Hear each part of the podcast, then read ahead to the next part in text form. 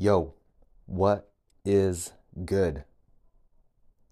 I'm about to share something with you that is very embarrassing for me to share. Well, I won't say very, it's, it's kind of embarrassing, but I think it's a a story worth sharing. So, I'm not making much money right now. I am working with a mentor and I am working part time and the pay is low. So I barely have enough to cover my car note and my phone bill as I write my book. And yeah, I don't have much money. So I rely on my parents right now as I write my book. And I have gone in phases in my life where I will smoke weed, and I have phases in my life where I don't. And I am currently at a time right now where I do smoke weed, and I didn't have money to get some more weed. So my mom had given me her bank card to go to the store and buy some water for the family. I decided to go to the dispensary and also buy myself some weed with her money. And when I got home, I felt so fucking anxious. I felt horrible. So I go into my room and I pull out my journal and I'm like, okay, I gotta journal this anxiety away because I feel so anxious about what I just did. I feel horrible. And journaling typically helps me get my thoughts onto paper and it helps me process things. Well, journaling wasn't well, it was kind of it was helping, but this I was still feeling like shit. I was just writing down I feel like shit, all this kind of stuff. And I decided I'm just going to go be honest. Because I was thinking, how can I right this wrong? I was like, well, I can go, we have a bunch of recyclables. Like I can go cash that in tomorrow and then like give him give it to her. And that would make me feel good. But I was like, oh, but I, I still feel like I know what I did though. It's not necessarily about the money, it's like it's about the principle. So I walked into her room and I was like, Mom, I gotta tell you something. I went to the dispensary. She knows I smoke weed. I was like, I went to the dispensary. I bought some weed with your money. And she started laughing. and I told her, I said, Look, I feel so guilty. I feel so guilty for that. I'm going to go cash in the recyclables tomorrow. And then I will pay you back what it is that I spent. I'm sorry. I feel horrible. And she was laughing. And she goes, It's okay, you know, laughing. Not necessarily like it's okay that you don't have to worry about paying me back in a sense. It's just like, don't worry, don't worry so much about it. You know, it's all good. But thank you for telling me. That's what it felt like. So I go back into my room and I'm doing some journaling and I, I still feeling like shit, man. I'm like, fuck, man. Like, why is it that I feel like fucking shit? And what I realize is I put my self respect at jeopardy. Because honesty is such an important principle for me. I don't want to feel like I'm hiding something. I don't want to live that way because I feel trapped when I feel like I'm hiding something. I want to feel liberated. And I feel liberated when I don't feel like I'm hiding anything.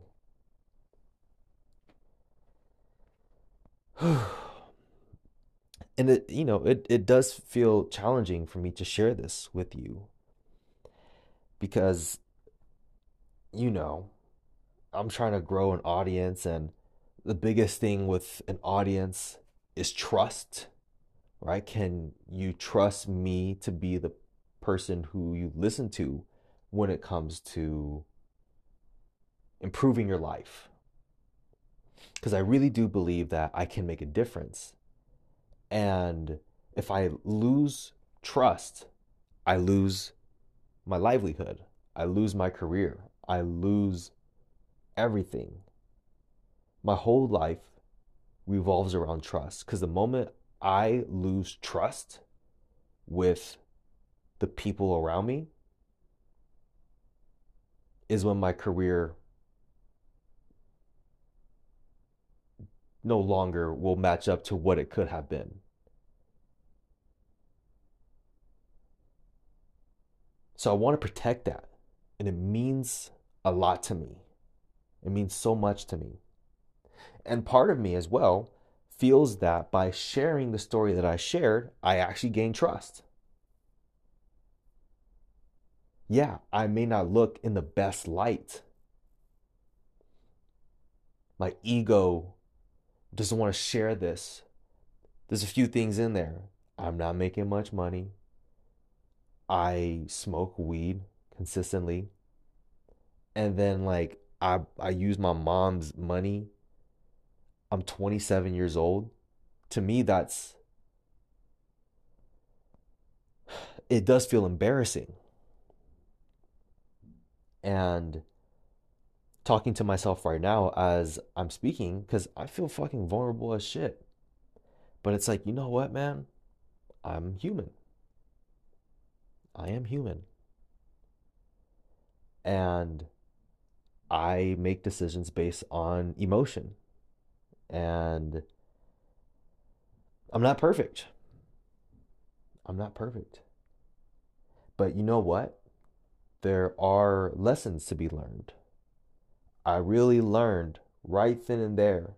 I got a powerful last lesson that it is not worth jeopardizing my self respect. I gotta be honorable and I gotta be upfront and I gotta be honest. I gotta tell the truth.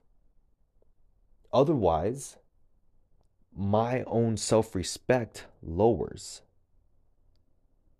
And to me, my own self respect is very precious. It's very important for me that I maintain that.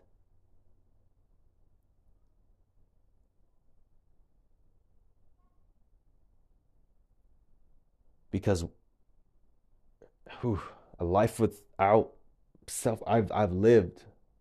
I know what it's like to live without self-respect.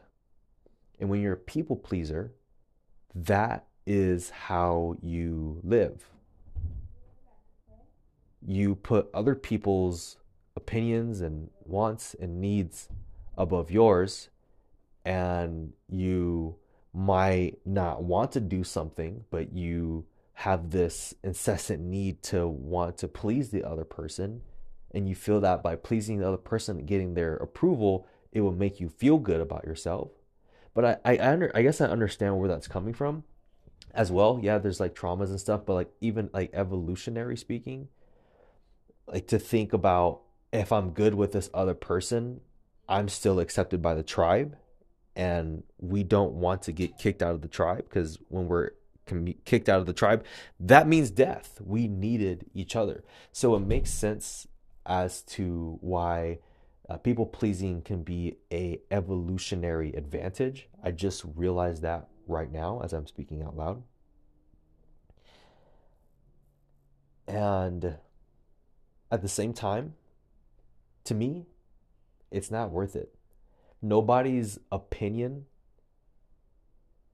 is higher than mine, of me. My opinion of me matters more than everybody's opinion. Nobody's opinion of me matters more to me than me. And that's tough but you get that, I have found, through self respect. And how do you find self respect? You got to listen to yourself. You got to tune into your body and say, Ooh, I don't like how that felt. I don't like this situation. And there were many times before in the past where I would feel something and I, oh, I can't get myself to say it. Ah, oh, I can't say it. Oh, man. What, were the, what are they going to think? And just my respect for myself just goes down and down and down and down and down from there. And I got to the point where I, I did everything I wanted and I got all the validation I wanted. I'm telling you, I got so much validation from people who are doing millions in their business, from CEOs, people that I respect and admire. Chris Voss told me to reach out to him. For me to hop on a call with Joe Polish and for him to announce in front of everybody at Genius Network that he's going to personally mentor me. He said he's going to personally mentor me in front of the entire audience at Genius Network. I want you to think about that. In front of everybody who respects Joe enough to pay him so much money to where he's like, I'm going to show you that I'm saying this in front of everybody. And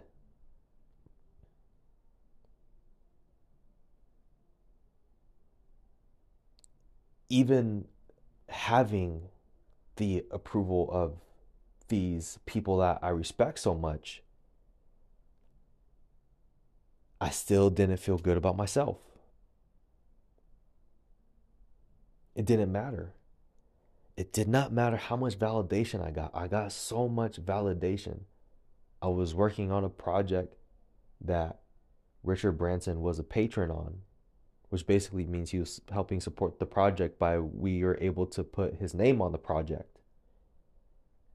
And you know, I had many people just say like, "Yo, like you're gonna be like that's so dope, like that's incredible, like you were working on something that's so cool." And just imagine that, right? You got one of the most famous entrepreneurs of all time, like you got the approval to be able to utilize his name. It's like you guys are kind of in a little bit of a partnership in a sense, especially because the project involved actually people going to meet him. So you can imagine how much validation I got from people about that. And even then, it wasn't enough to make me feel good. And to me, I realized I was doing it for the wrong reasons. I was doing this for status. I was doing this for clout. I was doing this for validation. And it, to me, it wasn't worth it. To me, it's like, I don't even really care about Richard Branson. I, I read his, I think this his first autobiography he did. It was cool. It's a good book but I don't necessarily feel super inspired by Richard. I don't look at Richard I'm like in and in admiration of him. I think it's cool that he's done what he's done. I think it's very impressive. I think it's fucking cool as shit. But I don't necessarily feel like, oh my god, it's like my dream to meet Richard Branson or anything like that. It didn't mean that much to me. To me, he wasn't even a human. He was an object to show off to people to show them how I look. And I was doing it for the wrong reasons.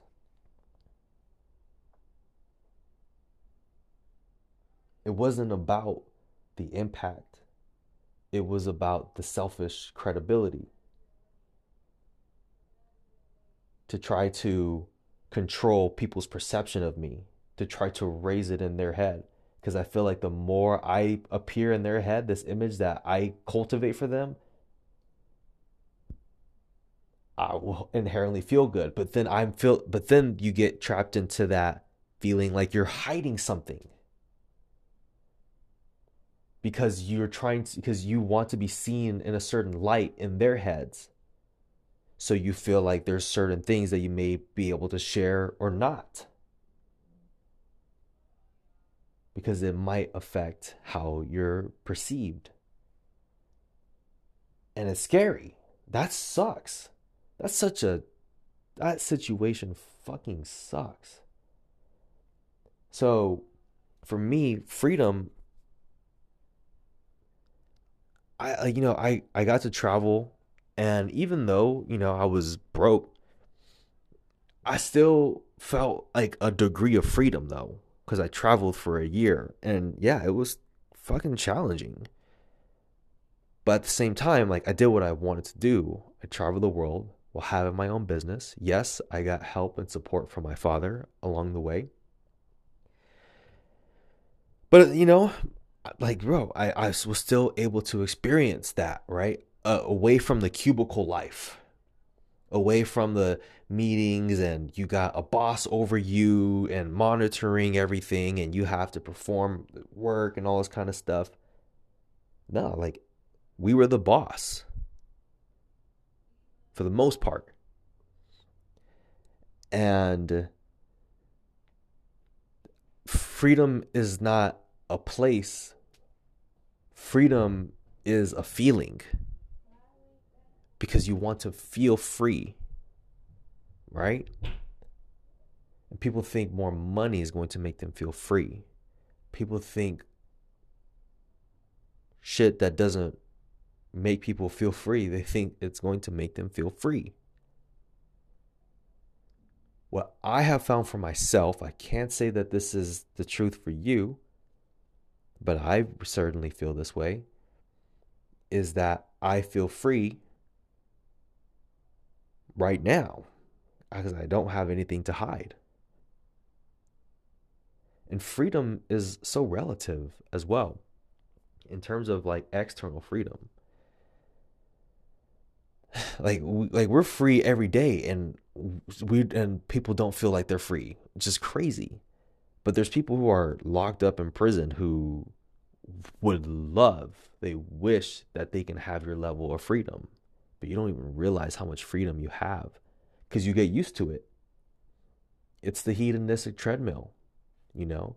You get you live a life a certain life for a while you just kind of get used to it. And it loses its like the the fucking awesomeness of the essence it once had. Just imagine somebody who went to prison for maybe something they didn't they didn't do and they served 10 years in prison and they get out of jail and they're in the free, they're in the world again. That person's going to feel unbelievably free. Right? Like but people take that for uh, for granted, and then right, and then after a while, he's gonna get used to it.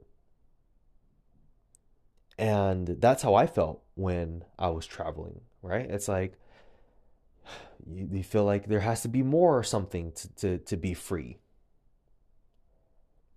And do I feel fucking free as fuck, man? There are things that are I'm limited to as we have already established at the beginning of this podcast, I can't just, I don't have the freedom to get on an airplane and go to Europe. I don't have the funds for that. So there's there's degrees, but I think ultimately what people are really chasing after is internal freedom. And they think they'll get internal freedom when their external gets handled. It makes sense, right? it makes sense that if your external is handled, the internal will take care of itself. But that's not really how it works. That's not how it works. So, yeah, like I feel good. Like I feel so much better that I shared with you what I shared with you in the beginning of the podcast. Otherwise, I'll just be keeping it in. I just feel like, oh man, because like that that's a deed that is important to call out and important to learn from and important to dive into. So I'm grateful for it. At the same time, I, I, got to do a little bit more processing. I still feel a little, you know, a little funky inside at the thought, but it's all good. I'm I'm happy I'm able to take this and at least deliver a lesson. And I feel like this is one of the this episode is one of the best podcasts I've done in a while. So I'm glad that I mentioned this and I talked about this and bring some perspective about something that I feel I don't talk about all the time on my podcast. So that is it. Hope you got some value from it. And I hope you trust me more at the same time as well. I didn't do this as a tactic, by the way, to gain more trust. I did this because I felt like I gotta share this shit because I don't wanna fucking hide nothing. Because I don't wanna pretend my life is great knowing that I almost fucking uh, really like actually cost myself my own self respect. And let me just continue going out through my life, you know, like let me show you a different side. Like, nah, bro. I gotta I gotta show you just the the fucking realness and rawness and what I'm learning. And I'll end with this. Speaking of realness and rawness, I I just finished the book Don Quixote. It's a good book. I think I would have enjoyed it more if I read it before I started traveling. It's a it's a adventure book. And there are some lessons I learned from it, but I'm done I'm happy to be done with it. And I started reading a book called The Brothers Karamazov by Dostoevsky. And this book already is so much more captivating than Don Quixote is. So much more captivating because it's so raw. It's so human like. They don't paint this great picture. The setting and what the situation is is a fucked up situation off the bat. And that is life for a lot of people. That was life for me at least. You know, not everybody is born into perfect families, but on social media, everybody's pretending to have a purpose. They're not showing the fucking craziness. And it's so crazy how there's this place in the world that you can go to and you can see a bunch of people pretending not to be insane. And we believe it.